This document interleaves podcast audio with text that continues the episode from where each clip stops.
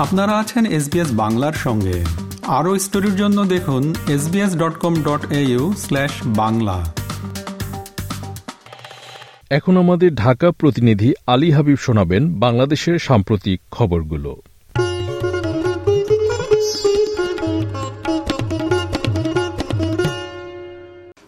সরকারের পদত্যাগ ও নির্দলীয় সরকারের অধীনে নির্বাচনের এক দফা দাবিতে আন্দোলনে থাকা বিএনপি গত আঠাশ অক্টোবর নয়াপল্টনে মহাসমাবেশ ডাকে। পুলিশের সঙ্গে সংঘর্ষের মধ্যে সেই সমাবেশ পণ্ড হয়ে গেলে উনত্রিশ অক্টোবর হরতাল ডাকে দলটি। একদিন বিরতি দিয়ে একত্রিশ অক্টোবর থেকে দুই নভেম্বর সারা দেশে অবরোধ করে বিএনপি ও জামায়াতে ইসলামী। সেই অবরোধ শেষে রবি ও সোমবার আটচল্লিশ ঘণ্টার অবরোধ ডাকা হয় নতুন করে। এরপর গত সাত নভেম্বর বিরতি দিয়ে বুধবার ও আজ বৃহস্পতিবার অবরোধের ডাক দেয় দলটি। আটচল্লিশ ঘণ্টা অবরোধ কর্মসূচির মধ্যে গতকাল বুধবার বিকেলে এক ভার্চুয়াল সংবাদ ব্রিফিংয়ে বিএনপির জ্যেষ্ঠ যুগ্ম মহাসচিব রুহুল কবির রিজভি বলেন, দল যে কর্মসূচি দেবে, প্রত্যেকটি কর্মসূচি আমাদের নেতাকর্মীরা পালন করবেন।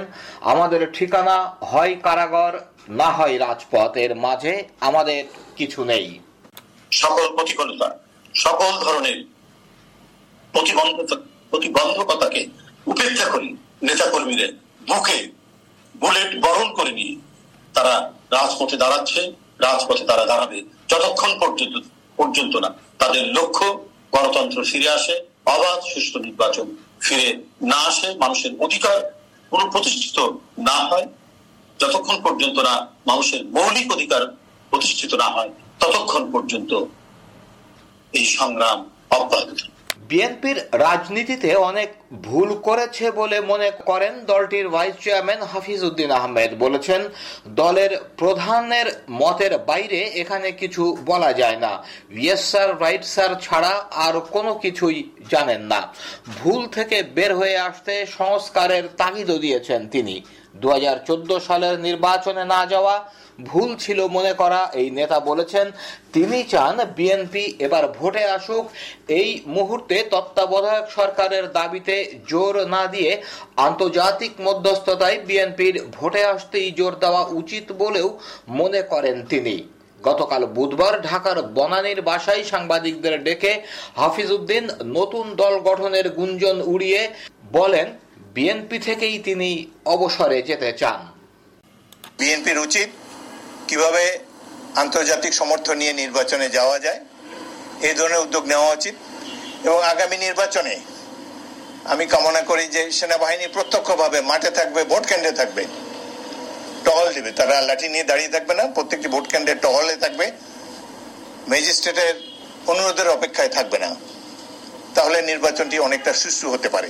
নির্বাচন নিয়ে দূতাবাস ও দূতাবাস প্রধানের দৌড়ঝাঁপ বাংলাদেশ ভালোভাবে নিচ্ছে না বলে কূটনীতিকদের জানিয়েছেন পররাষ্ট্র প্রতিমন্ত্রী শাহরিয়ার আলম। দ্বাদশ জাতীয় সংসদ নির্বাচনের তফসিল ঘোষণার আগ মুহূর্তে বাংলাদেশের অভ্যন্তরীণ বিষয়ে মন্তব্য এবং সীমা লঙ্ঘন না করার জন্য কূটনীতিকদের প্রতি আহ্বান জানিয়েছেন তিনি। গতকাল বুধবার বিকেলে পররাষ্ট্র মন্ত্রণালয়ে উপস্থিত সাংবাদিকদের মাধ্যমে এই আহ্বান জানান তিনি। পররাষ্ট্র প্রতিমন্ত্রী বলেন, তাদের শুধু কালচারাল স্পেস দেওয়া হয়েছে, তবে ভবিষ্যতে বাংলাদেশের সিদ্ধান্ত বাংলাদেশই নেবে।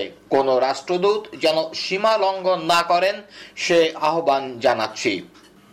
একটি বিষয় হলো যে আমরা বিষয়টা পছন্দ করি না, প্রথম কথা। কিন্তু আমরা তারপরেও একটা কালচারাল স্পেস দিয়েছি, কারণ এই কালচারটা বাংলাদেশে আছে অনেক দিন থেকে কিন্তু আমরা চাই সামনের দিনে এই কালচার থেকে সরে আসবে, বাংলাদেশের সিদ্ধান্ত বাংলাদেশই নেবে। এটা খুব আনন্দের কথা নয় বা মর্যাদাকর নয় যে বিশ্বের অন্য দেশগুলি যারা এই ইস্যুগুলিতে ফেল করছেন রাদার টেরিবলি তো এখানে একটা মোরাল গ্রাউন্ড যে নেই, এটা খুব পরিষ্কারভাবে বলা যায়। বাংলাদেশে সহিংসতা মুক্ত একটি অবাধ ও সুষ্ঠু নির্বাচন হবে বলে আশা প্রকাশ করেছে জাতিসংঘ। সংস্থাটির নিয়মিত ব্রিফিং এ কথা জানিয়েছেন জাতিসংঘ মহাসচিবের মুখপাত্র স্টিফেন ডুজারিক। তবে গত আঠাশ অক্টোবর বিএনপির সহিংসতা, আগুন, ভাঙচুর কিংবা এর পর থেকে করা হরতাল অবরোধে গাড়ি পোড়ানো, মানুষ হত্যা নিয়ে কোনো মন্তব্য করেননি তিনি। বাংলাদেশের সময় টেলিভিশনে সম্প্রচারিত খবরে বলা হয়, স্থানীয় সময় সোমবার, ছয় নভেম্বর, জাতিসংঘ সদর দপ্তরের নিয়মিত ব্রিফিংয়ে উঠে আসে বাংলাদেশ প্রসঙ্গ।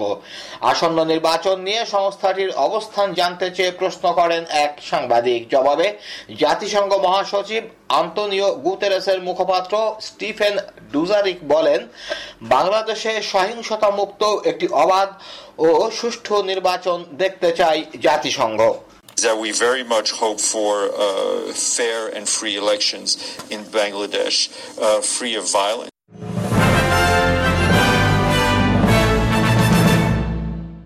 এতক্ষণ আমাদের ঢাকা প্রতিনিধি আলী হাবিব পরিবেশন করলেন বাংলাদেশের সাম্প্রতিক খবরগুলো। আমাদেরকে লাইক দিন শেয়ার করুন আপনার মতামত দিন। ফেসবুকে ফলো করুন এস বাংলা